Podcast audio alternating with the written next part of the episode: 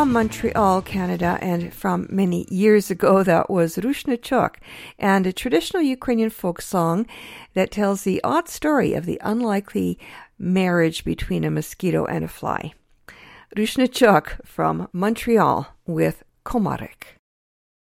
Dobry wieczór, szanowni radiosłuchacze. Witaję was wszystkich na radioperedaciu Nasz Holos Radio Krynskiego Korynia, która podaje wam, jak zwyczajno, що суботи о 6 годині на багатомовній радіостанції AM1320 CHMB у місті Ванкувері.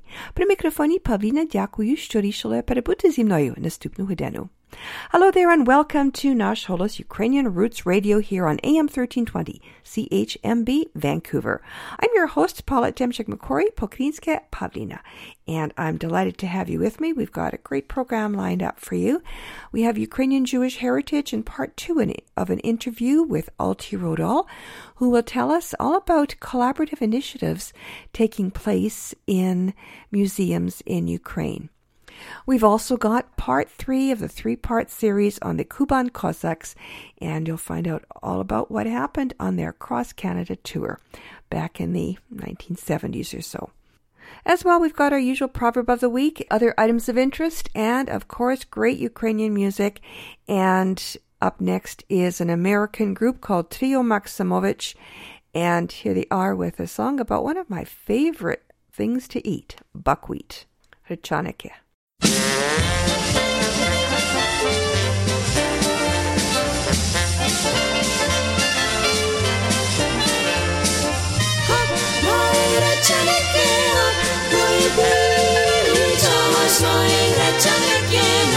to see?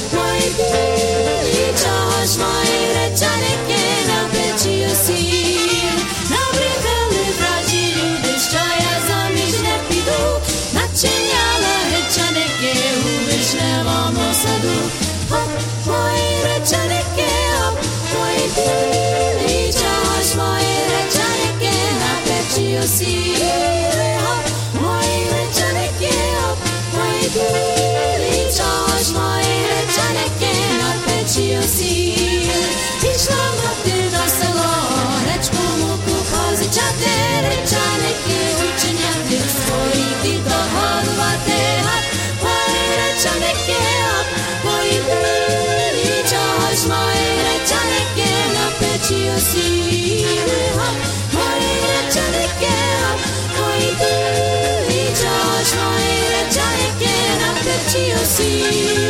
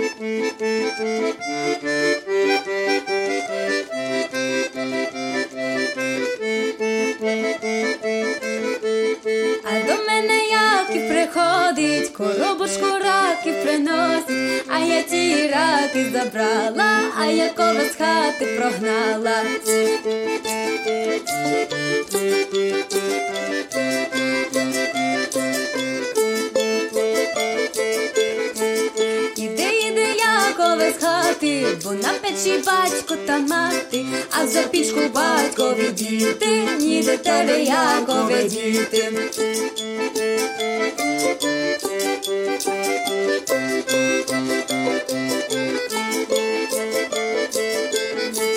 Не пішов же яків додому, та заліз у гишку в солому, а собаки гавкати стали, поки батько й мати не стали, наробили галасу діти, та що ну на хаті сидіти я забрала раки у миску, сама пішла спати у хижку.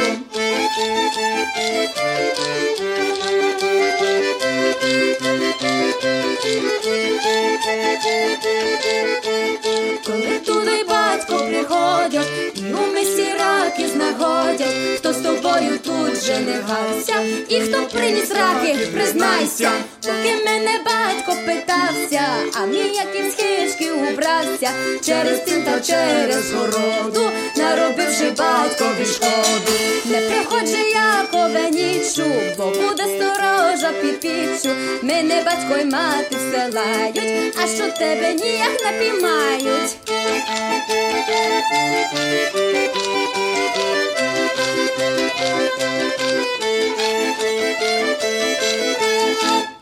And more Ukrainian American talent. That was a group called Korinya, and they are from somewhere on the eastern seaboard of the United States, and a traditional Ukrainian folk song called Yakiv, a story about Joseph. And now for a look at Ukraine's rich Jewish heritage, then and now, brought to you by the Ukrainian Jewish Encounter based in Toronto, Ontario. Regular listeners to Nash Holos will be familiar with the name Ukrainian Jewish Encounter. This Toronto based, privately organized multinational initiative sponsors the long running series on this show, Ukrainian Jewish Heritage. This series of vignettes, cultural capsules, and interviews has opened a window on this hitherto little known aspect of the Ukrainian experience. Alti Rodal is co director of the Ukrainian Jewish Encounter. She is a historian, writer, former professor of Jewish history, and official advisor to the Government of Canada. She was educated at McGill, Oxford, and Hebrew universities in history and literature. Her research and writing has focused on aspects of identity, Jewish history and culture, and intercommunal relations.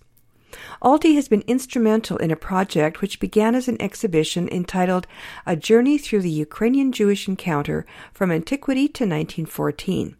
It premiered in Toronto in 2015 and also traveled to Winnipeg, Edmonton, and Montreal. In a recent Skype interview, Alti updated us on this project and other exciting initiatives. In part one, we discussed a soon to be published illustrated catalog of the 2015 exhibit and plans for an expanded exhibit in 2020 at the Royal Ontario Museum. In part two, Alti shares information about new collaborative projects promoting the introduction of content on Ukrainian Jewish history and heritage to museums in Ukraine. So, Alti, we had a great discussion last week about the exhibit, the traveling exhibit in Canada, and you're moving it to Ukraine. And this is part of the Museums in Ukraine project. So, can you enlighten us about that? Yes, well, it's in the stage of formation. We don't have a concept fully developed yet, but the fact that there are other organizations that are doing related uh, activities has come to our attention and we're a very small organization really. And uh, the fact that we can build and work with other organizations is actually part of our own mandate. Uh, we don't want to duplicate what other organizations mm-hmm. do and therefore try to stay abreast of what, what else is happening, who else is doing things that would advance our goals and mission. And uh, we found a number of such organizations and have approached them, and they are very interested in working with us, promoting uh, the introduction of content on Ukrainian Jewish history and heritage to Ukrainian museums in Ukraine. Uh, and I can speak about some of these mm-hmm. um, organizations that have already agreed to work with us. Um, uh, in some cases, it's not organizations, but individuals who have done very interesting work and are now uh, in a state where they would like to transition out of further involvement in in the work they've done, but they don't want to lose the momentum that they've built and uh, are approached the Ukrainian Jewish encounter if there is interest in uh, taking their achievements and uh, moving them forward further. So one such case is an individual who is a child of survivors who lives in uh, Denver, Colorado, whose father survived as a partisan in Volyn during the war. And he came from a small town called Manevichi. Uh, mm-hmm. after his father passed away, he traveled uh, with his son to visit this town of this ancestral home uh, of the family. Mm-hmm. And uh, wanted to find out something about the Jews who had lived there before the war. And so he, they went to the museum and befriended the museum director who said that uh, there wasn't much that he could share with that he had on the Jewish community, which was in fact the, the bulk, the majority of the, of the population of the town before the war, but that he would uh, welcome content, whether photographs or stories, that he would be happy to include these in his museum. So the fellow from Denver, whose name is Joel, thought of what what could he bring. He's he wasn't he's not a historian, but he's got the talents in uh, imaging and putting together posters of interest and uh, working with photographs. Uh, so he found the memorial book uh, for the town, which was written in Israel in Hebrew in the 1960s, which had photographs in it. And he took out a number of these photographs, uh, improved them digitally, and produced some posters. To make the story short, uh, he improved them again in the course of the next few years. And um, the museum director decided to submit this uh, little exhibit on Manevichi and a few other towns in Volyn uh, to the Festival of Ukrainian Museums, which takes place once every three years and brings together some 300 museum directors from all over Ukraine. Wow. He submitted it as an entry for a prize. And uh, to everyone's great surprise, it won first prize. and, uh, and thereby uh, he attracted attention from uh, many museum directors who approached him to do the same for their town.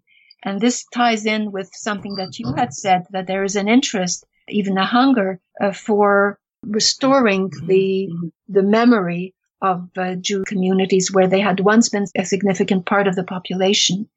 And now there are no Jews left in these towns. Yeah. So the um, the result was that uh, uh, Joel, who works full time and uh, invested his own money in uh, producing this exhibit that won the prize, felt somewhat overwhelmed. He was in no position to start doing this for all the towns no that expressed interest.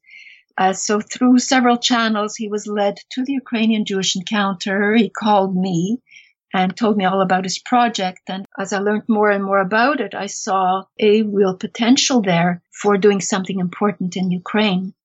And uh, this is how this evolved into um, not just exhibits, but also educational and commemorative dimensions.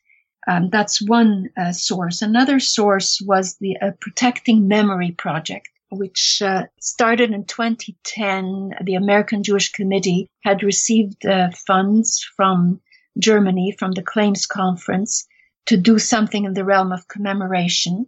And they embarked on a pilot project to build um, protective spaces and monuments at several mass grave sites.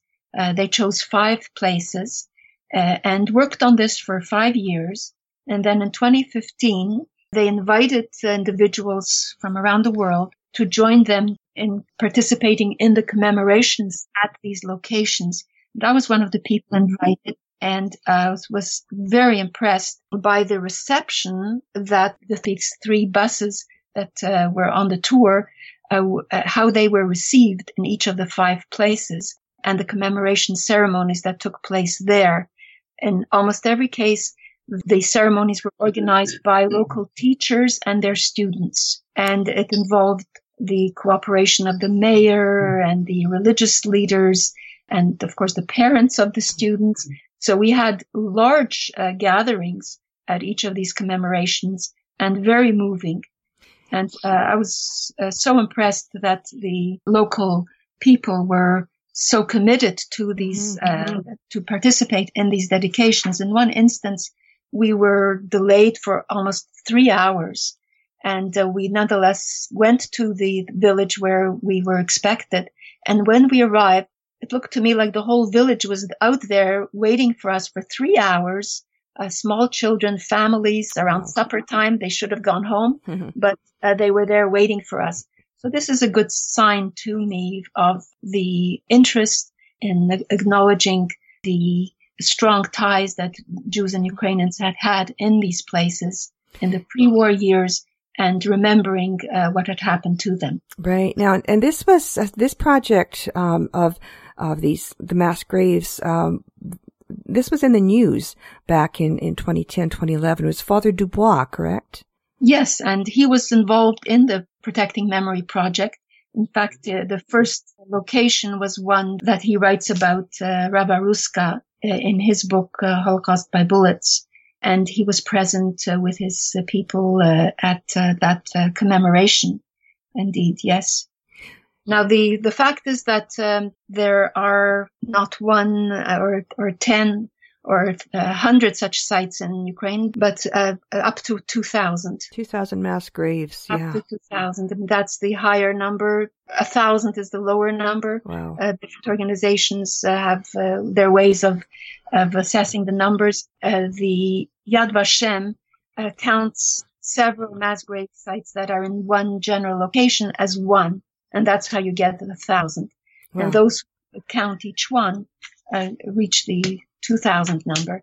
And it would be a massive, massive project to try to commemorate all these places uh, sure. with the proper monuments. But uh, the idea that one might advance uh, such commemoration at a hundred over the course of a three-year period is, though ambitious, it's doable. Right, right. It could start what we hope would be a grassroots movement to do this in other places by the local people. Mm-hmm. And you've seen some of that already. You were telling me about one site that was uh, commemorated or, or, was marked, I guess, uh, just with with a, an old truck or something. Yes, I, I, well, this is actually the site of uh, of my own family's uh, mass grave site. Uh, I have three grandparents oh. in a mass grave site uh, in the Chernivtsi area. I've written several articles about this.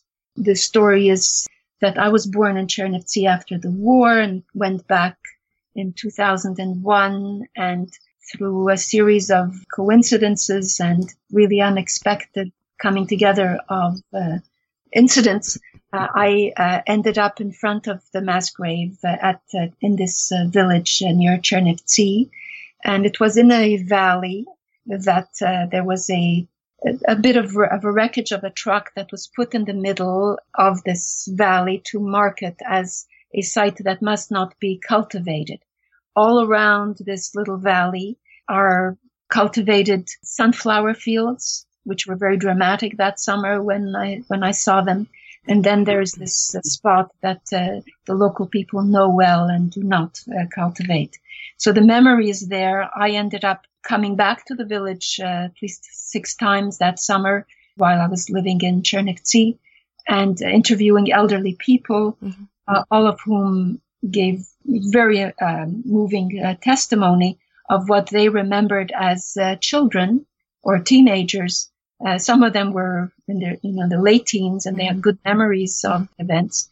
I have all this on video actually and I've shared it with Father Desbois' documentation center uh, but I've also used it in uh, in the write-ups in my articles. Uh, the the villagers, the elderly villagers, uh, uh, they had uh, very emotional reactions mm-hmm. to telling the stories to me and and uh, receiving me as a long lost daughter of of the town of the village. Ah. Oh. Alti, I can't imagine what you must have experienced encountering that site. Thank you so much for sharing this story. As a lot of people don't like to share, they just want to forget and move on with life. And that's sometimes you can't, you can bury things, but they tend to kind of come back, don't they?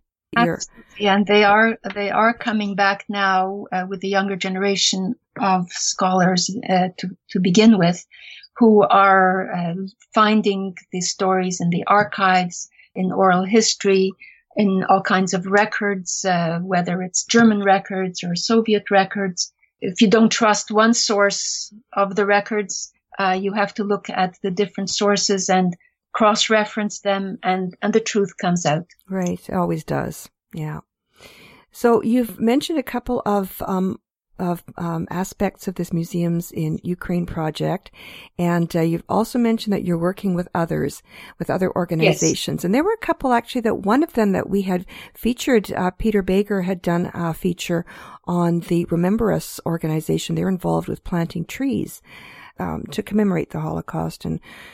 Just uh, very recently, I was introduced to uh, to Julia Kosurski, and uh, we had a number of long conversations and uh, I found that the approach that they've adopted was one which uh, which was uh, highly educational and grassroots, and uh, they were doing this on a shoestring budget uh, and reaching out especially to young people, high school kids, uh, who become local docents for the wider community at exhibits modest exhibits about the history uh, of the Jews in their location, their town or village. And they also bring people to visit the local mass grave sites. And one of the results of this is that uh, in those locations, uh, the mass grave sites are respected. There's a monument there or there's a fence around the area and people know what that site is about in contrast with other locations where there are even places where the local mass gravesite is a garbage dump. Oh. And and I suspect that the local people are just not aware of what that site is is all about.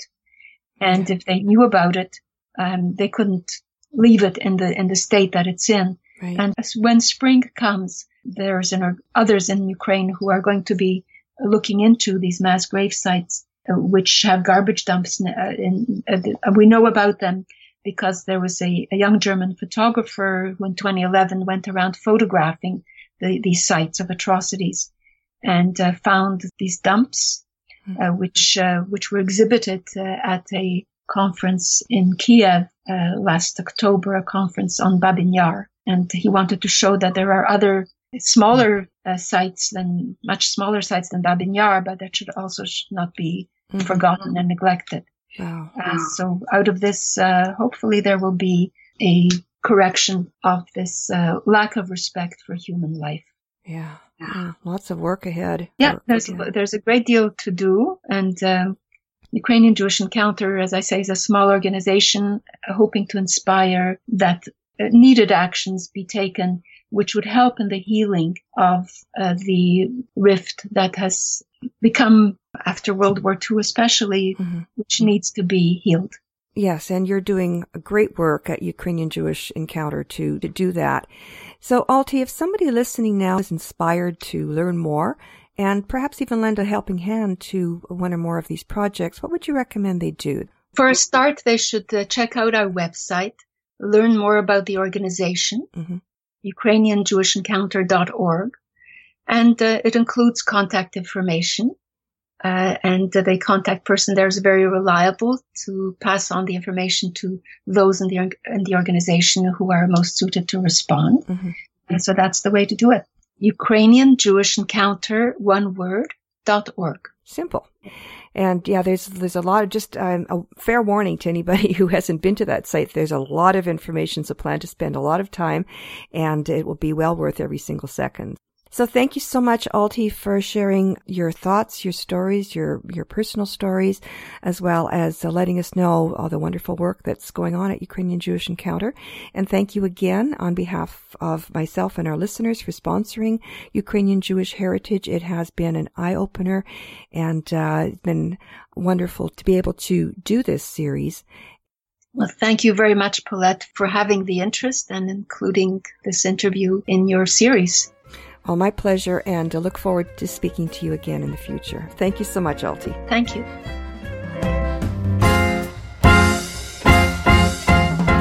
Ukrainian Jewish Heritage is brought to you by the Ukrainian Jewish Encounter based in Toronto, Ontario. To find out more about their work, visit their website and follow them on Facebook and Twitter.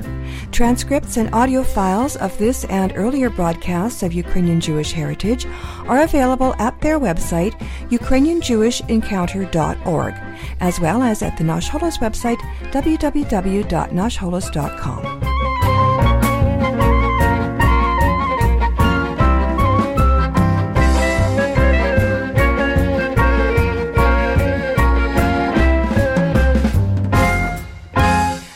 Slušate radiopredaču Naš holos Radio Krinskog korinja na bahatomovni radiostanci AM 1320 CHMB u misti Vancouveri. Hovorit Pavlina.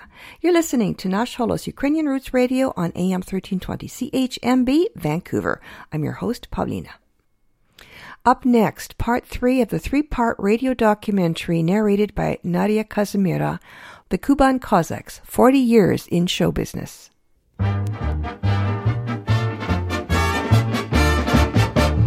Гейте на Кубані, гейте на Кубані, були козаки, мілно воювати, шаблею рвати, славні козаки. While there was the desire, with their very busy performance schedule, the Kuban Cossacks would not be able to undertake a cross Canada tour immediately.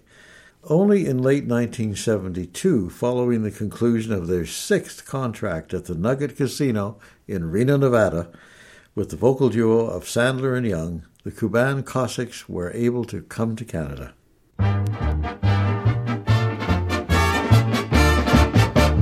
Hey, the Kobani, hey, the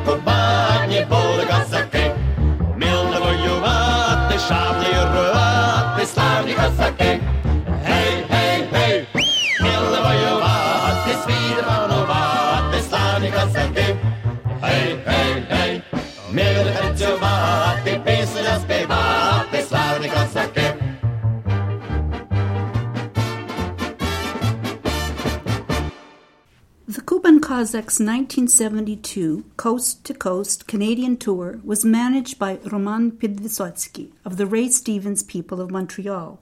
The Ukrainian Canadian Students Union in Canada assisted with promotion and ticket sales. The ensemble gave 20 performances starting at the Queen Elizabeth Theatre in Vancouver on October 31, 1972, and ended their tour in Montreal's Place des Arts on December 17th. And I might add that as president of the Alpha Omega Ukrainian Students Club at the University of Regina, our club promoted the Kuban Cossacks performances in Regina on November 15th, 1972. Many from our community remember this tour fondly, and particularly the Ukrainian Canadian born baby boomers. Boris Sirsky recalls the Kuban Cossacks' successful performance before a sold out crowd numbering over a thousand attendees at the University of Waterloo Theatre on December 8, 1972. Послухаймо спомини Бориса Сірського та виступ кубанських козаків у місті Waterloo. У 1972 році мало відбутися вся канадська турна славних кубанських козаків. Я тоді був студентом першого року на університеті Ватерлу і рівно головою студентського клубу. І до мене звернувся якраз головний організатор цієї, цього турне, пан Олексюк з Торонто. І ми, студенти, погодилися їм зорганізувати концерт. Чому? В тих днях, в 70-х роках, було мало українців чи українських артистів якоїсь світової слави. А ці кубанські козаки були зірками телевізії, наприклад, де вони виступали на таких е, дуже славних програмах, так як Ед Саловін, вони виступали разом з Баб Гоп. І у своїй кар'єрі вони е, дали понад 8 тисяч концертів. Також вони були носії, майже перші носії славних козацьких традицій, які показали під перед чужим світом, що Україна дійсно має багато, багату, багату культуру. І з тої нагоди ми їх стягнули до нашого університету. Концерт самий був в п'ятницю 8 грудня 1972 році в новісінькому театрі Arts Theatre, де приблизно було 1200 місць. Наш клуб дуже тяжко попрацював, щоб зібрати не лише українську громаду, але також і чужих студентів. І з тих 1200 ми випродали більше як 1100 квитків.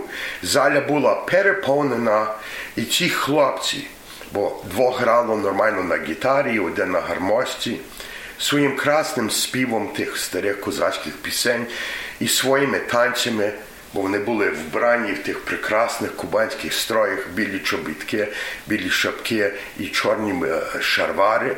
То був красний, красний концерт.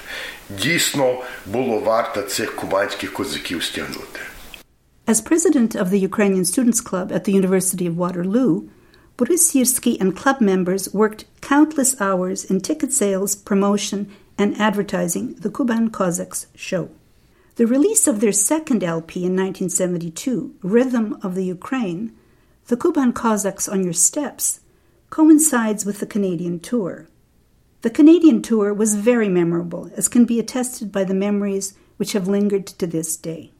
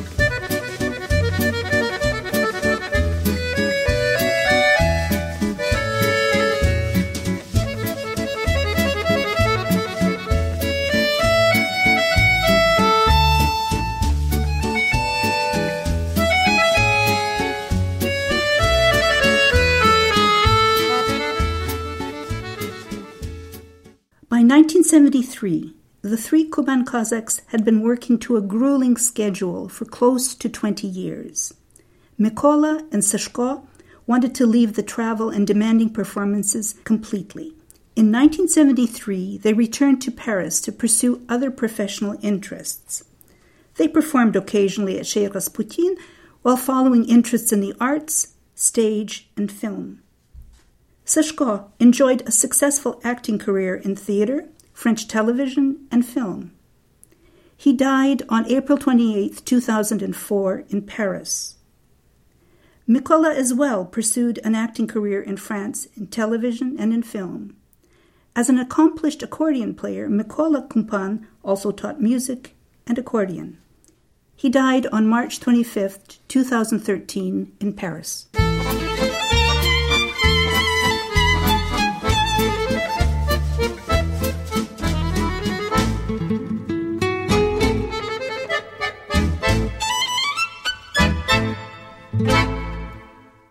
Vasil Kovalenko continued the ensemble's tradition, using the Kuban Cossacks name and well known brand of energetic and dazzling performances at cabarets, nightclubs, and theaters. He managed many gifted dancers and their disciplined preparation of joyously exuberant dances and songs. This included at least a two hour warm up before each performance, preceded by a fast from food for five hours and a total abstinence from alcohol. As always, their stage dress was immaculate, traditional, but tailored to the glamour of the spotlights. In December 1975, while performing in the Lido show at the Stardust Hotel Casino in Las Vegas, Vasil and Lily, his dance partner of several years, were married in a traditional Ukrainian Orthodox ceremony. They and their honor guard were all dressed in Kuban Cossack attire. It was indeed a sight to admire, as captured on camera by the Las Vegas press.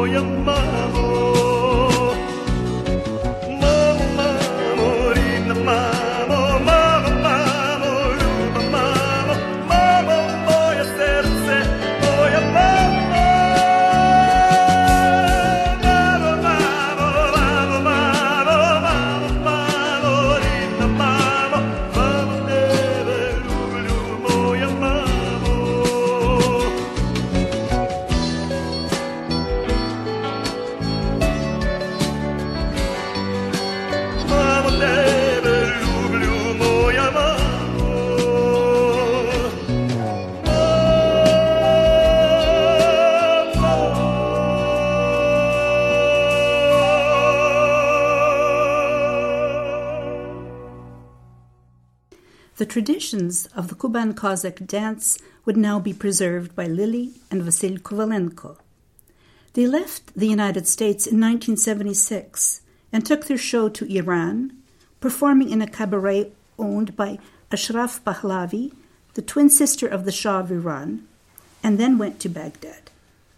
Eventually, Vasil and Lily landed in Australia, and from there, in the ensuing years, they toured Europe, going back and forth, particularly to Italy, Germany, and Slovenia.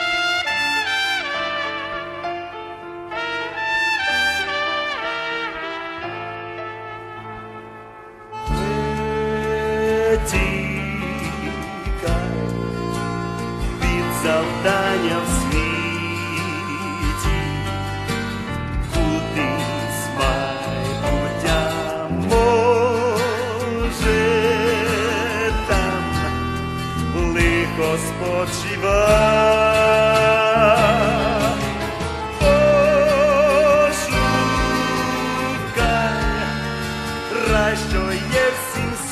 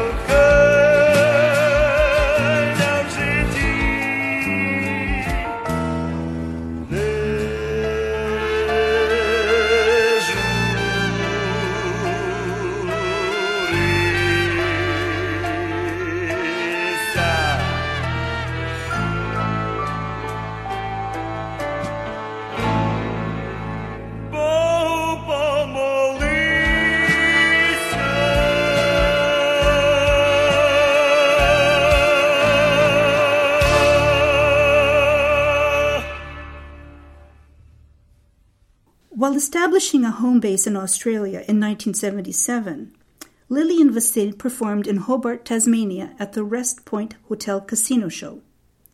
For two years, they contributed to the success of Reg Priestman's glittering Merci Beaucoup production, a song and dance review. This type of show, not seen previously, took Surfers International Resort on the Gold Coast and St. George's Club in Sydney and Canberra by storm. The Kuban Cossacks introduced new choreography and dance steps, such as Mikhailo, in honor of Mikhailo Svirid, who, as an additional member of the show, executed this original dancing step to perfection. Lily choreographed a new Cossack dance step using a combination of original steps with two Cossack whips.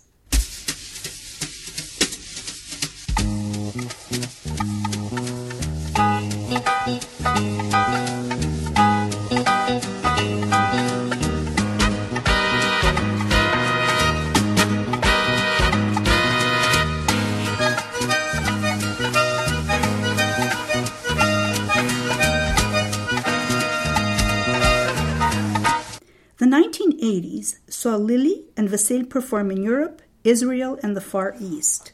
By this time, after performing for over 40 years, the Kuban Cossacks had appeared in 13,000 live shows in 30 countries in just about every capital city in the world.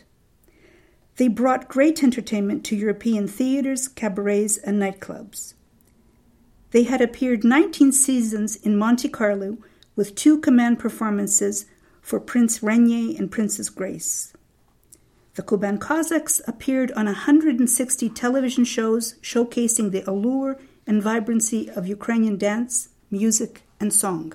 До цього часу, за 40 років їхнього професійного діяння, кубанські козаки дали 13 тисяч виступів на сценах 30 країн світу. Lily and Vasil Kovalenko continued their long career on the international stage in Budapest in 1989. That year, they witnessed to their delight the collapse of the Berlin Wall, and they have continued to support many Ukrainian cultural initiatives. Vasil is the remaining original member of the founding members of the Kuban Cossacks Ensemble. В 1989 році Лілі і Василь Коваленко виступили в Будапешті. З великим задоволенням вони пережили упадок Берлінського муру. Вони продовжують підтримувати українські культурні ініціативи. Василь Коваленко залишився останній із засновників ансамблю кубанських козаків.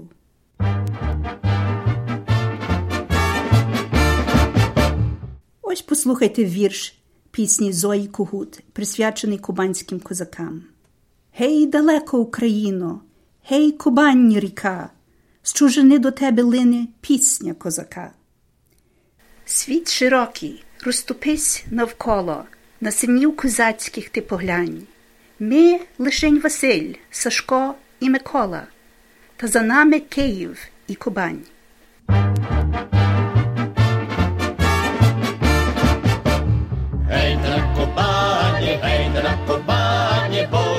І так закінчуємо наш репортаж. Я хочу висловити свою велику вдячність Василеві Коваленкові за його поміч з матеріалом і за його вдумливість в мистецтві кубанських козаків. Хочу також подякувати Лідії Ріплянській і Любомирові Таській за їх поміч в історичною документацію. My profound gratitude to Vasil Kovalenko for his assistance in providing material and insight on the illustrious career of the Kuban Cossacks. I am indebted to Lydia Rapansky and to Lou Tasky for their help locating much needed historic documentation.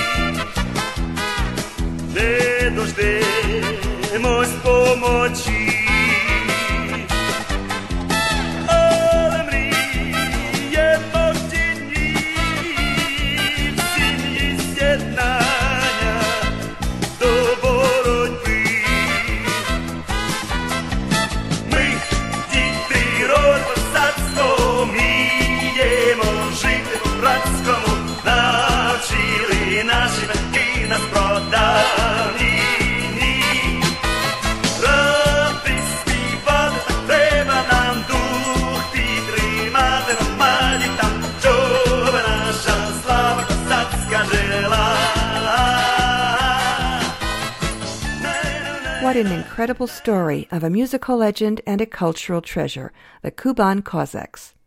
Many thanks to Irena Bell, producer and host of the Ukrainian Hour radio program on CHIN Radio in Ottawa, for providing this feature. And thanks to Nadia Kazymyra for producing and presenting it. And last but not least, to the Kuban Cossacks for 40 years of wonderful music and entertainment.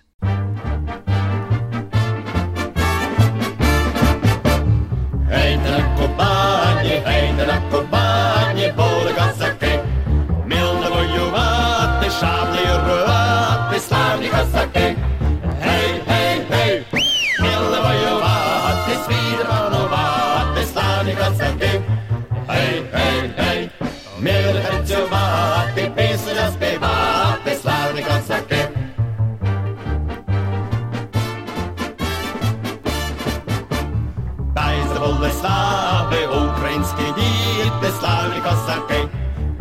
Машин не буде, та й в цілому світі кращі вояки. Гей, гей, гей, мили воювати, світ панувати, славні козаки. Гей, гей, гей, мили танцювати, пісню заспівати, славні козаки.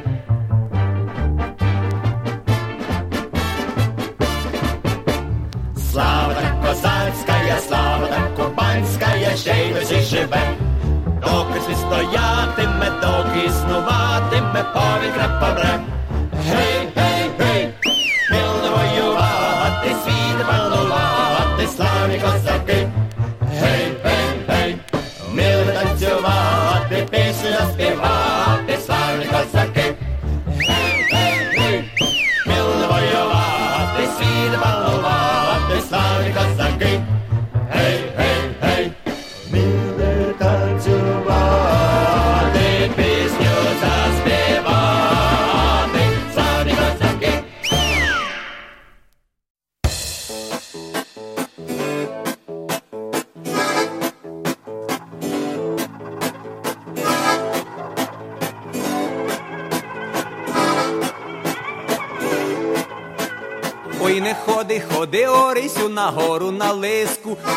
ходи, ходи, Орисю, а грай на сопілиці.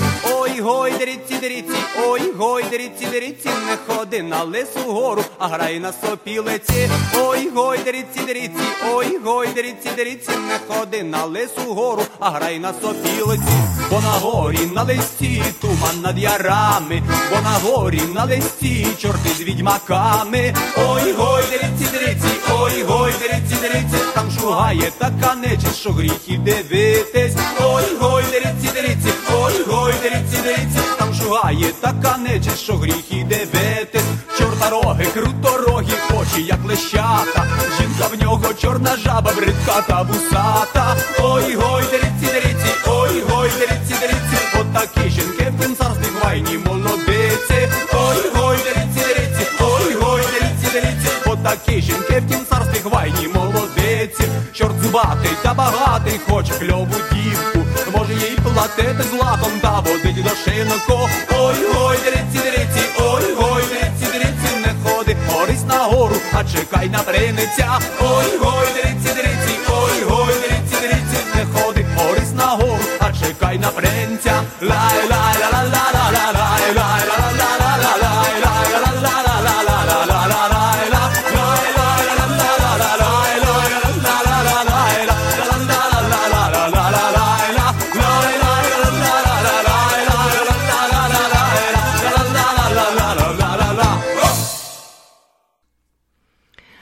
very best in Ukrainian programming, tune in to Nash Holos Ukrainian Roots Radio, our flagship show in Vancouver, Saturdays from 6 to 7 p.m., right here on AM 1320 CHMB on the radio dial and online at am1320.com.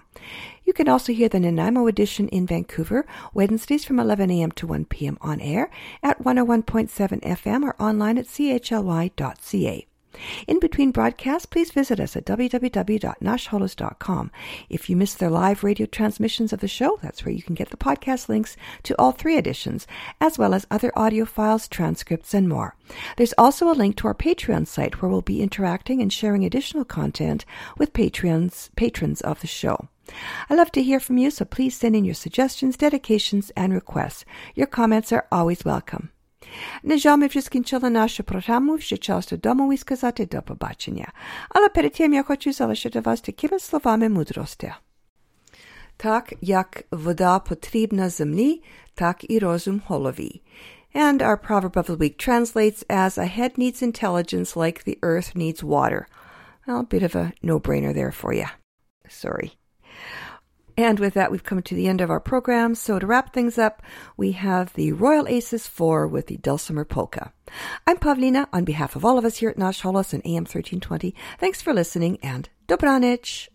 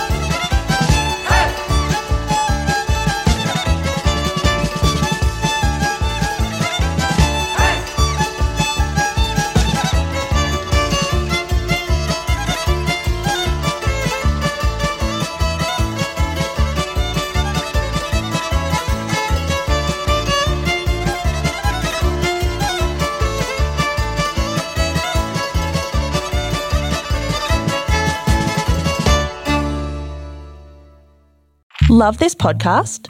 Support this show through the ACAST supporter feature. It's up to you how much you give, and there's no regular commitment. Just hit the link in the show description to support now.